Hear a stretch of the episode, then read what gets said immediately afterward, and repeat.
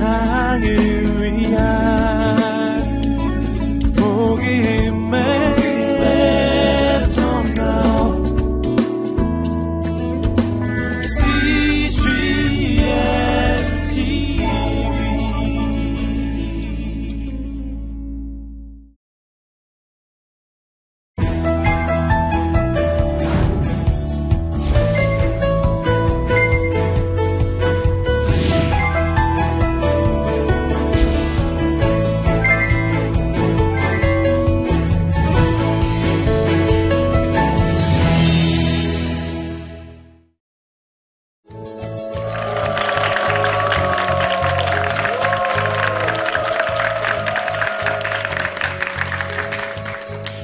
안녕하세요. 반갑습니다. 최병성 목사라고 합니다.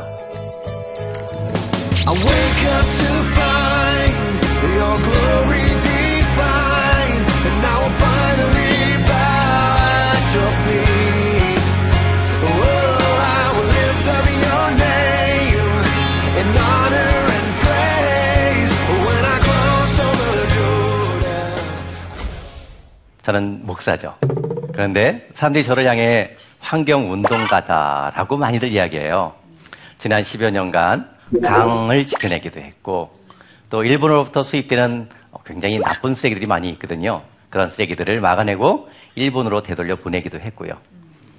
또 잘못된 환경법들을 개선해 내기도 했습니다. 이런 저를 향해 사람들이 제게 두 가지 별명을 붙여줬어요.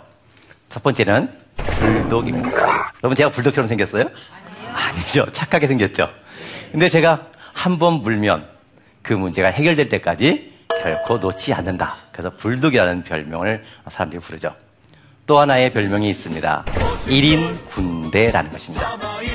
저는 단체나 조직을 통해서 일을 한 게 아니라 그냥 혼자 일을 했어요. 혼자였지만 하나님이 나와 함께 하셨고 하나님이 내게 지혜를 주시고 힘이 되어 주셨길래 어떤 단체가 한 일보다 더 많은 일을 했다. 그래서 1인 군대다라는 별명이 있죠. 저는 환경을 전공한 사람이 아니라 신학을 한 목사입니다. 그런데 목사가 환경 운동을 한 계기가 있었어요. 신학교를 졸업한 후 하나님을 더 깊이 만나고 싶어서 강원도 영월 산속에 아무도 없는 산속에 집을 짓고 살기 시작했습니다. 집을 짓고 나무 마당에 나무를 심고 그다음에 잔디도 심었죠. 여러분 잔디만 심었다고 잔디만 나오나요? 아니죠. 예, 풀도 나오죠. 내가 원치 않는, 내가 심지도 않은 잡초가 계속 옵니다. 한 번 뽑으면 또 안 나올까요? 뽑고 뽑았또 또 나오죠. 비가 오면 또 어떻게 될까요? 예, 비 온 뒤에는 잔디는 보이지 않고 정말 풀만 많이 나옵니다.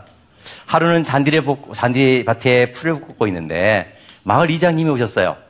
그러면서 막 웃으면서 저한테 이런 말을 하는 거예요. 목사님, 뭐 그런 쓸데없는 고생을 해요. 선별 제초제를 뿌리면 잔디만 남고 잡초는 다 죽어요. 그러는 거예요. 정말 신기하더라고요. 그래서 혹시나 하는 마음으로 농약방에 오늘 달려갔어요. 농약방에 가고 제초제를 사다가 쫙 뿌렸죠. 어떻게 됐을까요? 정말 신기하게도 잔디는 아무렇지도 않은데 나머지 잡초들은 싹 죽는 거였어요. 이젠 잡초를 뽑을 수고를 할 필요가 없었어요. 잔디만 깨끗하게 있는 멋진 정원이 되었죠. 보긴 참 좋았어요. 근데 그거는 하나만 알고 둘은 몰랐던 거죠. 제치질을 뿌린 뒤 한 두어 달쯤 흐른 뒤였어요. 저 잔디 사이로 뭔가 삐죽이 올라온 전혀 잔디와 다른 풀이 하나 보였습니다. 뭘까 하고 가세히 다가가 바라보았죠. 가난한 대롱 속에 흰 점 꽃술들이 대롱대롱 달려 있었어요. 질경이 꽃입니다. 근데 마침 그날따라 산들바람이 불었어요. 잔디밭에 엎드려서 그것을 바라보는데 산들바람에 그 가느라 꽃술들이 살짝 흔들리는데 그날 그게 얼마나 아름답던지요. 지금은 봐도 별로 안 예쁜데 그때는 굉장히 예뻤어요. 그래서 매일 성경을 묵상하고 기도하다가 좀 지치면 마당에 나가서 제가 하는 일하곤 잔디밭에 엎드려서 그 풀을 구경하는 거였죠. 바람이 없는 날은 어떻게 했을까요? 제가 입으로 후 불어서 바람을 만들어서 그것의 떨림을 보며 행복해 했습니다. 이렇게 해서 잔디 말고 새로운 풀의 아름다움을 알게 되면서 그 다음에 제가 제추제를 뿌릴 수 있었을까요? 없었을까요? 없죠. 한 생명의 아름다움을 알고서 제초제를 뿌리면 그 놈은 나쁜 놈이죠. 그래서 그 나쁜 놈이 되면 안 되니까 그 다음에 제초제를 뿌리지 못했어요. 제초제를 뿌리지 않자 저희 집 잔디밭은 어떻게 변했을까요? 다시 잡초밭으로 변해가기 시작했습니다. 잡초밭이 되자 놀라운 일이 벌어지기 시작했어요. 봄부터 가을까지 내가 심지 않았지만 제비꽃, 구슬봉이, 솜다리, 은방울꽃, 민들레, 지손이풀 수많은 꽃들이 피어나는 거예요. 하나님이 심고 가꾸시는 꽃들이 핀 거죠. 꽃이 피니까 어떻게 될까요? 벌과 나비가 찾아오기 시작했습니다. 그뿐만이 아니에요. 많은 산새들이 저희 집 마당에 찾아와 아침부터 저녁까지 노래를 불러준 거였죠. 이젠 새로운 하나님이 만든 정원에서 새 생명을 보게 되었어요. 그런데 그 하나님이 가꾸시는 정원에서 많은 생명들, 많은 풀들은 보았어요. 인정할 수 있었어요. 근데 딱 한 가지 풀은 제가 인정할 수가 없어요. 받아들일 수가 없었죠. 환삼동굴이라는 풀이에요. 혹시 아시나요? 잎사귀는 이렇게 다섯 모양이에요. 그래서 별 모양인데 가시 그 줄기에 가시 덩굴이 있어요. 아주 자잘한 가시인데 풀을 베다가 손이나 이 무릎을 긁히면 얼마나 쓰라린지 몰라요. 또 그 쓰라림이 굉장히 오래 갑니다. 그래서 풀을 베다가 긁혔어요. 얼마나 쓰라린지. 하나님께 불평 한마디 했죠. 하나님, 아, 이 쓸데없는 걸 왜 만드셔가지고 저를 이렇게 아프게 해요? 그랬습니다. 불평한 지 좀 시간이 지났어요. 두어 달 시간이 지나서 여름이 가고, 가을이 가고, 이제 겨울이 들어가기 직전에 어느 날 아침이었습니다. 하나님이 내게 어떤 답을 주셨냐면, 아침 햇살이 저 산 너머 이렇게 떠오르는데, 다람쥐가, 겨울잠을 가, 자러 가기 직전인 다람쥐가 뽀로로 튀어나왔습니다. 그 다람쥐가 그 나무에 어, 환삼덩굴이 휘어 감고 올라갔는데 환삼덩굴의 열매를 맛있게 먹는 거였어요. 좀 깜짝 놀랐죠. 근데 그게 전부가 아니었어요. 다람쥐가 아침 식사를 하고 한 자리에 박새라는 녀석이 등장을 합니다. 박새가 등장해서 거꾸로 매달렸다 이렇게 하면서 그 환삼덩굴의 씨앗을 먹는 거였습니다. 그때 저는 한 대에 얻어맞은 기분이었어요.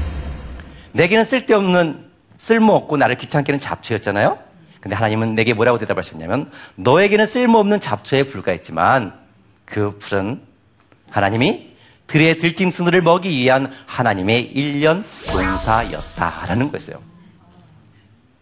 그 후로 제 인생은 달라졌습니다.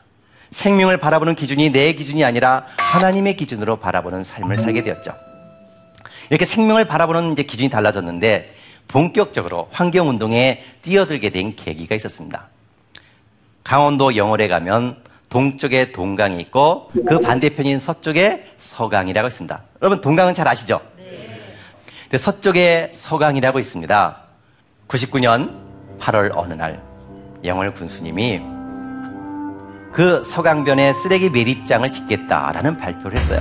저기는 충격적인 발표였죠. 얼마나 아름다운 강인데, 얼마나 맑은 강인데. 근데 원래 쓰레기 매립장이 거기 와야 되는 게 아니라 쓰레기 매립장 예정지는 다른 곳에 있었어요. 근데 군수 선거를 앞두고 불가 불리해지니까 거긴 주민들이 많이 살았거든요. 사람들이 살지 않는 곳, 아름다운 강가에 사람 별로 안 살잖아요. 산속이니까.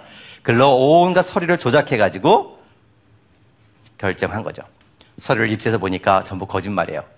그때부터 제가 영월 군수와의 한판 싸움을 시작을 했습니다. 여러분이 저 앞에 보시다시피 그냥 조용한 사람이잖아요. 어디 싸움꾼처럼 생겼나요? 그런데 그 맑은 강, 그 맑은 강에 깃들어가는 생명들이 더러워진다, 아픔을 겪게 된다는 사실 앞에 제가 침묵할 수만은 없었던 것이죠.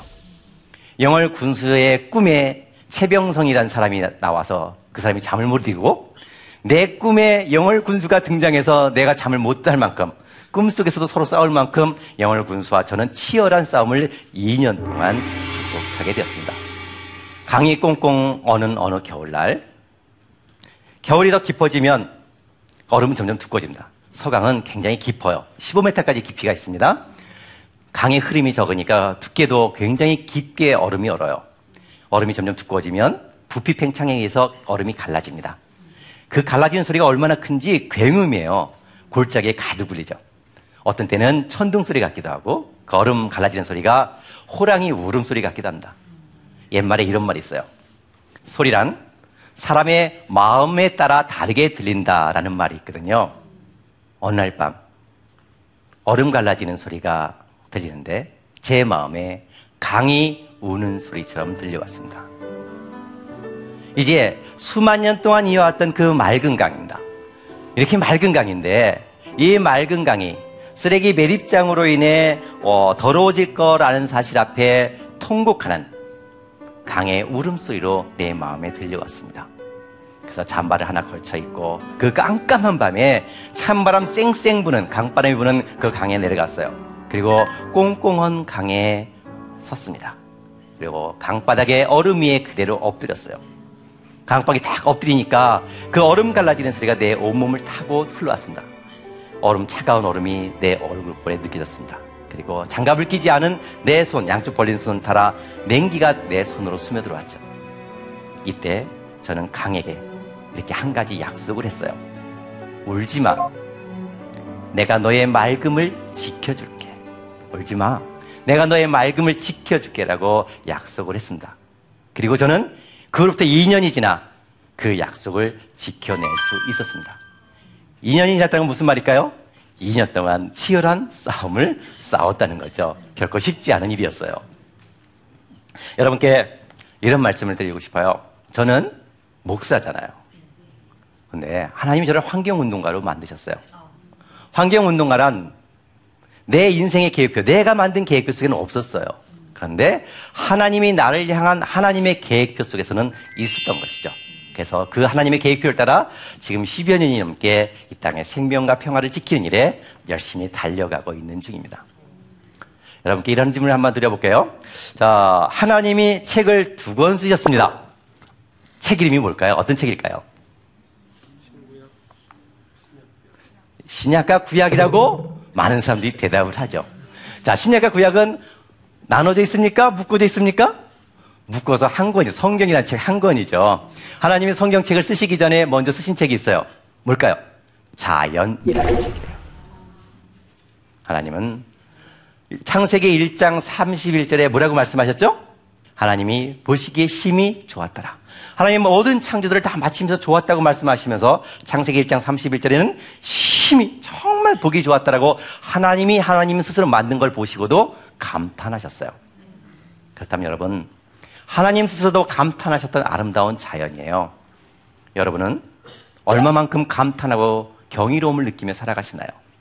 하나님 만든 나무 한 그루, 풀한 포기, 꽃 한 송이, 저 파란 하늘을 바라보며 얼마나 내 마음속으로 내 온 영으로 감탄해 본 적이 몇 번이나 있을까요? 우리는 하나님께서 천지를 창조하셨다라고 이야기해요. 근데 그렇게 많은 고백을 하면서 그 천지를 창조해서 우리에게 선물로 주신 하나님의 그 선물들을 보고 알려고 하지 않고 감탄하거나 경이로움을 느끼지도 않는다는 것이죠. 신학자 몰트만은 이런 이야기를 했어요. 하나님은 하나님이 만든 창조물 안에 거하신다. 그래서 우리가 하나님을 하나님의 그 피조물 안에 있다라는 창조자의 내재성을 재발견해야 한다라면서 우리가 정말 매일매일 삶 속에서 하나님이 만든 것 속에 그 아름다운 사물들 속에서 하나님을 발견해야 된다고 강조를 했죠. 또 다른 신학자 카르데날이라는 신학자는 이런 이야기를 했습니다. 하나님이 주신 이 아름다운 자연들은 하나님이 우리에게 보내는 편지다. 편지. 참 멋진 말이죠. 여러분 성경 읽으시죠? 매일매일 우리 성경을 읽습니다. 성경을 왜 읽으시나요? 성경을 펼쳐서 오늘 하나님이 내게 주시는 말씀을 듣잖아요. 하나님의 편지를 읽는 거예요. 자, 하나님의 편지엔 또 다른 편지 뭐요? 자연. 여러분, 하나님이 내게 주신 그 자연의 편지를 얼마나 읽고 계신가요? 자연 속에서 하나님의 음성을 얼마나 듣고 계신가요? 많은 사람들이 이렇게 얘기합니다. 에이, 자연은 그냥 이쁜 거지. 그게 무슨 하나님의 편지야. 거기에 하나님의 음성이 어디에 있어? 라고 이야기할 수 있겠죠. 과연 그럴까요? 2000년 전에 예수님이 이스라엘의 들과 강야를 거니면서 풀한 포기 나무 한 그루 새를 보면서 예수님은 무슨 생각을 하셨을까요? 한번 잘 신약 성경을 떠올려 보세요. 예수님은 하나님이 너희를 사랑하시니까 염려하지 마세요라고 말씀하시지 않았어요. 그 말씀 이전에 덧붙인 게 있죠. 뭐였을까요? 마태복음 6장 28절에 들의 백합화가 어떻게 자라는지 생각하여 보라. 들꽃 한 송이를 통해 들꽃 한 송이에서 이렇게 예쁘게 입히시는 하나님이니까 너희를 향한 사랑은 얼마나 크냐라고 말씀하셨던 거죠. 또 요한복음 15장 1절에 이렇게 말씀하시죠. 나는 참 포도나무요 너희는 가지니. 포도를 열매를 통해 우리가 예수 안에 거할 때 하나님 사랑 안에 거한다고 풍성한 삶을 산다고 우리에게 말씀을 하셨어요. 오늘 우리에게 예수님의 안목이 필요해요. 우리 주변에 있는 작고 사소한 것을 통해서도 그것이 아무것도 아닌 게 아니라 예수님처럼 귀를 열어 하나님의 음성을 들을 수 있는 그런 열린 마음과 열린 영혼이 우리에게 필요하다는 거죠. 그래야 늘 하나님과 동행하는 삶을 살 수 있다라고 말할 수 있어요. 그럼 어떻게 하면 어떻게 하면 우리도 예수님처럼 아무것도 아닌 것, 오늘 우리 살아, 매일매일 살아가면서 우리 주변에 작고 사소한 것, 모든 곳에서 하나님의 음성을 들을 수 있을까? 오늘 여러분에게 이렇게 세 가지를 말씀드리고 싶어요. 첫 번째는 예수님처럼 모든 것을 하나님의 눈으로 바라봐라. 두 번째로는 예수님처럼 모든 것을 하나님과 연관지어 생각하는 거예요. 그냥 우연히 벌어지는 일이 아니라 이거 우연히 있는 것이 아니라 하나님과 연관지어 생각하는 거예요. 그리고 세 번째 모든 것 속에서 하늘 이야기를 찾아내라는 것입니다. 그 말을 다시 이렇게 바꿀 수가 있어요. 더 재밌는 말로. 자, 첫째. 세상엔 의미 없는 것이 아무것도 없다. 세상엔 재미없는 것이 아무것도 없다. 셋째, 세상엔 하늘 이야기가 아, 있는, 없는 것이 하나도 없다. 정말 이런 마음으로 우리가 내, 사, 내 삶에 벌어지는 모든 사물들을 바라본다면, 그럼 그렇게 모든 관계를 해간다면, 우리 삶이 하루하루가 얼마나 행복해질까라는 거죠. 정말 우리 삶은 달라질 것입니다. 아인슈타인 잘 아시죠? 아인슈타인이 그 놀라운 과학적인 사실들을 어떻게 발견했냐면 이런 이야기 했습니다. 지식보다 상상력이 중요하다라고 했어요. 아인슈타인이 그 놀라운 과학적인 사실들을 발견한 것은 책에서 발견한 것이 아니라 이게 과연 그럴까, 왜 그럴까라는 호기심과 상상력을 통해서 찾아냈다는 거예요. 우리 아이들에게 필요한 게 바로 그런 거죠. 호기심, 상상력입니다. 그 상상력이 왜 중요하냐면 상상력은 또 다른 창의력으로 이어지는 거기 때문에 그렇습니다. 여러분, 예수님의 말씀들 잘 보세요. 누구에게서 들은 말이 아니에요. 옛날 철학과 사상을 옮겨온 것이 아니에요. 예수님은 놀라운 상상력을 가지신 분이에요. 얼마나 상상력이 풍부하냐. 이 말씀을 보면 쉽게 이해해야 돼요. 씨 뿌리는 자의 비유죠. 예수님은 길 가다가 밭에 씨를 뿌리는 사람을 보았어요? 농부를 보았어요? 곁에 그냥 진짜 아, 난 바빠고 지나친 게 아니라 멈춰서 한찰 관찰하셨어요. 그리고 상상의 눈으로 이야기를 펼쳐갑니다. 자, 네 가지 상황이 나오죠. 어떤 상황이죠? 제일 첫 번에 뭐, 뭐죠? 길가에 떨어진 씨앗. 그 다음에 바위 위에 떨어진 씨앗. 그 다음에 가시덤불 위에 떨어진 씨앗. 그 다음에 좋은 옥토에 떨어진 씨앗이죠. 이렇게 예수님은 네 가지 상황을 설, 설정하시고, 그 다음에 거기서 벌어질 이야기를 상상하시고, 그 상상의 이야기를, 우리의 이야기를 하나님의 이야기로 풀어 나가신 거다라는 거예요. 뭐 예수님의 모든 말씀들은 이렇게 상상력에 굉장히 풍부합니다. 예수님의 말씀을 잘 따져보면 이런 법칙이 있어요. 예수님이 얼마나 바빴겠어요. 늘 제자들과 함께 다녔습니다. 얼마나 많은 백성들이 쫓아왔어요. 그럼에도 불구하고 바빠 하가 한 것이 아니라 그 바쁜 발걸음을 멈추셨어요. 그리고 관찰하셨어요. 그 관찰에 상상력을 덧붙이면서 거기에 하늘 이야기를 만들어내셨습니다. 딱 네 가지 법칙. 멈춤, 관찰, 상상력, 이야기. 한번 같이 해보죠. 시작. 멈춤, 관찰, 상상력, 이야기. 예수님은 그 작고 사소한 것에도 하나님의 이야기를 발견했는데 우리는 왜 예수님처럼 이야기를 못 들을까? 왜 그럴까요? 우리는 너무나 바빠요. 멈출 시간이 없어요. 멈출 마음에 여유가 없어요. 지금도 내 마음에 할 일이 너무 많잖아요. 에이, 나중에. 그러잖아요. 여러분, 정말 내가 모든 것 속에서 매일매일의 삶 속에서 하나님의 이야기를 들으려면 내 바쁜 발걸음을 멈춰야 돼요. 그리고 관찰하고 바라본다면 하나님의 이야기들이 들려오기 시작한다는 것입니다. 사람에겐 두 가지 감각이 있어요. 어떤 감각이냐면 사물을 바라볼 때 공간적 감각과 시간적 감각이라는 게 있습니다. 공간적 감각이란 지금 내 눈에 보이는 사물만 겉모습만 보고 어 그래 알았어 그래요. 내 시간적 감각이란 그 사물 속에 담겨 있는 이야기를 상상의 눈을 통해 읽어내는 거예요. 그 안에 담겨 있는 이야기를. 자, 이 시를 통해 보면 금방 이해됩니다. 최춘혜님의 어, 빈새 둥지라는 시예요. 이 시인은 숲을 가다가 빈 새 둥지를 만났어요. 빈세둥지내하고 지나친 게 아니라 상상의 눈으로 시간적 감각으로 그 안에 담겨 있는 이야기를 읽어냅니다. 한번 잘 들어보세요. 아기새가 떠나간 보금자리엔 따순 이야기가 흥건히 고여 있다. 아래서 아기새가 태어나기까지 피를 말리며 온몸으로 품어주던 엄마새. 내 배는 고파도 먹이는 아기새 부리에 넣어주고 보송보송하던 털 파란 하늘이 고인 맑은 눈동자 동글동글한 샛노란 노래 포동포동 살이 오르는 그것만을 보람을 여기던 어미새 아기새는 자라서 어디론가 떠나가고 외로운 어미새는 친구 찾아 나들이간 지금 빈 새둥지엔 찬바람만 썰렁하다 앉아서 잘 보세요 기억해 보세요 자, 이 시인의 눈앞에 있는 건 뭐예요? 뭐죠? 빈 새둥지예요. 빈 새둥지인데 그런데 빈 새둥지만 보였나요? 아니요. 그 빈 새둥지 안에 알이 있던 걸 상상을 봤어요. 그 다음에 알을 품고 있는 어미를 보았어요. 또 어미가 물을 먹이를 물어다 먹이는 것을 보았어요. 눈으로 보았나요? 뭘로 봤죠? 상상의 눈으로 보았다는 거예요. 바로 여기에 비밀이 있어요, 여러분. 예수님처럼 모든 삶을 속에서 상상의 눈을 통해 본다면, 상상의 눈을 통해 성경의 말씀 속에 내가 들어간다면 그 말씀이 내 안에 뿔송이처럼 달고 내가 그 말씀이 하나가 되어 그 말씀이 내 삶에 살아 역사한다는 것이죠. 여러분, 성경에 아주 멋진 단어가 하나 있습니다. 예수님의 안목에 어떤 것이 보여주는 한 단어예요.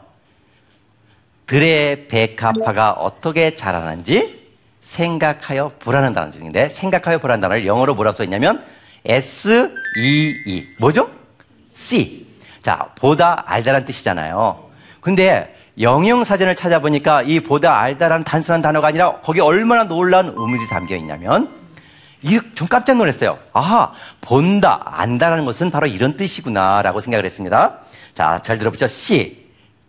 바라보다, 관찰하다, 만나보다, 찾다, 경험하다, 인정하다, 발견하다, 알다, 살펴보다, 조사하다, 상상하다, 마음 쓰다, 경험하다, 배려하다.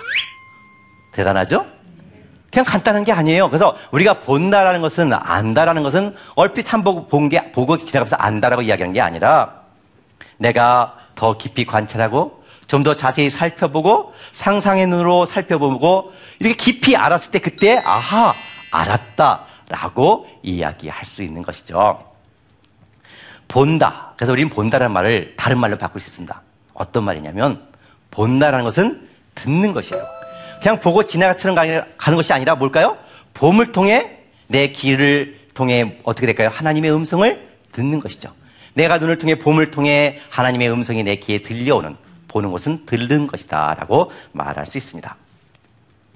10편 19편 1절에 이렇게 말합니다. 하늘이 하나님의 영광을 선포하고 여러분 잘 아시죠? 궁창이 그의 손으로 하신 일을 나타내는 도다. 날은 날에게 말하고 밤은 밤에게 지식을 전하니 언어도 없고 말씀도 없고 들리는 소리도 없으나 그의 소리가 온 땅에 통하고 그의 말씀이 세상 끝까지 이르다. 얼마나 멋진 말씀이에요. 보이는 게 없어요. 근데 보이지 않다고 아무것도 없는 게 아니라 뭐죠? 보이지 않나 거기에 하나님의 영광이 충만하다는 것입니다. 들리는 소리가 없어요. 들리지 않다고 아무것도 없는 게 아니라 하나님의 영광의 소리가 가득하고 충만하다는 것이죠. 바로 예수님의 안목이란 바로 이거예요. 보이지 않는 것을 볼 수 있고 들리지 않는 소리를 들을 수 있는 기. 바로 이런 기가 늘 하나님 앞에 깨어있는 영혼이다라고 말할 수 있는 것이죠. 이제 말씀을 마치겠습니다. 하나님 우리에게 아름다운 자연을 창조하시고 우리에게 선물로 주셨어요. 그 아름다움들을 바라보며 여러분 하나님처럼 감탄하기를 즐거워하십시오. 그 아름다운 자연을 바라보며 하나님의 음성을 들으시고 하나님을 호흡하시고 하나님을 만난다면 매일매일의 삶 속에서 예수님과 동행하는 하나님과 동행하는 정말 날마다 승리하는 행복한 사람이 될 것입니다. 바로 그 행복한 사람이 여러분이 되기를 축원합니다. 감사합니다.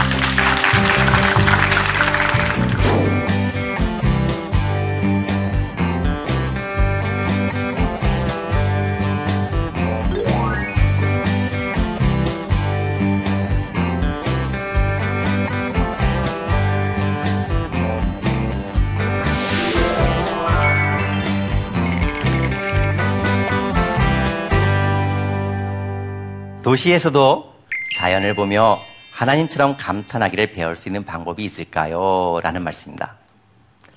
어, 정말 현대인은 너무 도시화됐죠. 산을 까뭉개고 아파트가 들어서고 도시가 들어왔어요. 그래서 숲이 우리에게서 멀어졌어요. 그래서 나무, 꽃을 보고 싶어도 참 보기 힘들어요. 그러나 여러분, 꽃을 볼 수 있어요. 여러분 살고 있는 아파트 정원해 보세요. 굉장히 얼마나 많은 나무들이 있어요. 꽃이 있잖아요. 그리고 또 있죠? 길을 가다 보면 가로수가 있습니다. 그리고 하늘도 보여요. 또 더 놀라운 건 제가 요즘 하는, 즐겨 하는 일이 있습니다. 여러분, 시멘트 속에, 아스팔트 위에 어떤 생명들이 피어 있는가 찾고 있습니다. 요즘 많은 사람들이 절망의 세대라 그러잖아요. 그런데 쉽게 좌절하고 절망하는데 그 물이 하나도 없는 아스팔트와 시멘트에서 피어난 생명들 맨 처음에 저도 별로 없을 것 같았어요. 그런데 제가 그걸 계속 사진을 담아가고 있는데 얼마나 많은지 제가 그걸 책으로 하나 엮으려고 하고 준비하고 있습니다. 여러분, 조금만 눈여겨보면 우리 발 옆에 수많은 생명들이 있어요. 그래서 여러분들에게 어, 이 말을 들려주고 싶어요. 우리는 도시에선 볼 게 없어요. 내가 다 본 거예요. 라고 이야기하잖아요. 근데 그렇지 않아요. 어제 본 거와 오늘 본 게 달라요. 어떻게 다르냐? 그래서 우리가 어, 도시에서 하나님을 만나는 자연을 누리는 방법 첫 번째 기억하세요, 여러분. 모든 것을 처음처럼 우리 아이들이 맨날 어린 아이들이 어, 뭐라고 이야기하나요? 엄마 이게 뭐야? 라고 질문하잖아요. 아이들의 눈높이 봤어. 우리는 아무것도 아닌데 아이들은 늘 호기심을 가득하고 경이롭죠. 바로 아이들의 눈높이로 내려가는 거예요. 예수님 우리에게 아이처럼 되라 그랬잖아요. 그것은 철부지가 되라는 것이 아니라 아이처럼 모든 것에 놀라워 하라는 겁니다. 그럼 하나님을 늘 만날 수 있죠. 두 번째, 모든 것을 마지막인 것처럼 보는 겁니다. 우리는 오늘도 볼 수 있고 내일도 볼 수 있어요. 모레도 볼 수 있다고 생각하고 지금 집중해 관찰하는 것이라 미루며 본다는 거예요. 미루다 보니까 자세히 보지 않아요. 오늘 이 순간이 마지막이라면 내가 오늘 볼 수 있는 게 마지막이요. 내가 느낄 수 있는 게 마지막이라면 여러분 자 어떻게 해요? 모든 것을 처음처럼 모든 것을 마지막인 것처럼 내 주변에 꽃 한 송이 나무 한 그루 본다면 도시 속에서도 하나님의 음성을 들을 수 있습니다. 자, 어떻게 하면 하나님께서 만드신 자연에 좀 더 관심을 가지고 다가갈 수 있을까요? 라는 말씀인데요. 이렇게 여러분께 말씀을 드리고 싶어요. 여러분께 사진을 찍으십시오. 라는 말씀을 드리고 싶어요. 사진이란 또 하나의 눈이에요. 우리 눈은 눈이 두 개잖아요. 근데 사진은 또 하나의 눈이에요. 그래서 저는 눈이 세 개입니다. 사진을 찍기 때문에. 그러면 카메라를 사야 되나요? 카메라 살 돈은 없는데요? 라고 이야기할 수 있죠. 아니요. 우리, 우리 주변 대부분의 많은 사람들이 요즘 다 스마트폰을 들고 있습니다. 스마트폰의 카메라가 얼마나 멋진 성능을 가지고 있는 카메라인지 몰라요. 제가 말씀드렸죠? 길가에 있는 작은 생명들을 뭘로 찍냐? 스마트폰으로 다 찍어요. 그 다음에 제가 요즘 또 찍고 있는 게 있습니다. 타일벽, 보도블럭 사이에 십자가 굉장히 많아요. 그 십자가의 멋진 모양들을 교회에 있는 십자가보다 더 멋진 십자가가 길바닥에 있더라고요. 그 십자가만 찍고 있습니다. 그래서 그 책도 하나 내려고 하는데요. 내년에 어, 다른 큐티 잡지에도 연재를 시작하기로 했는데요. 그걸 다 뭘로 찍냐? 스마트폰으로 찍어요. 여러분 카메라가 없어서 못 찍는 게 아니라 카메라가 여러분 손에 지금 있습니다. 그래서 여러분만의 프레임, 나만의 시각을 가지면 정말 아무것도 아닌 것에서 남들이 보지 못한 멋진 사진들을 찍어내고 하나님과 교감하고 하나님의 음성을 들을 수 있다. 그래서 여러분 사진을 찍으세요. 사진을 찍게 되면 안 찍을 땐 그냥 지나쳐가요. 그런데 사진을 찍게 되면 머물러서 깊이 관찰하게 되고 그리고 깊이 보게 되고 하나님의 음성을 들을 수 있게 된다는 거죠. 사진 찍는 일이 가장 좋은 방법이 될 거다라고 생각합니다. 고맙습니다. 우리 이런 말 있죠. 환경의 위기 시대다. 많은 그리스도인들이 하나님이 만든 것엔 아무 관심이 없다라고 탄식을 했어요. 자연과 가까이 지내십시오라고. 제 주머니에 아주 멋진 게 하나 있어요. 자세히 보세요. 뭐예요? 예, 도토리예요. 저는 도토리를 통해 정말 멋진 하나님의 음성을 들었습니다. 장미꽃에 어떤 하나님의 비밀이 있을까? 정말 여러분이 꼭꼭 들려주고 싶은 이야기인데요. 그 다음부터 나팔꽃을 관찰하기 시작했어요. 왜 나팔꽃이 별을 품었을까? 그 이야기 한번 들어보실래요?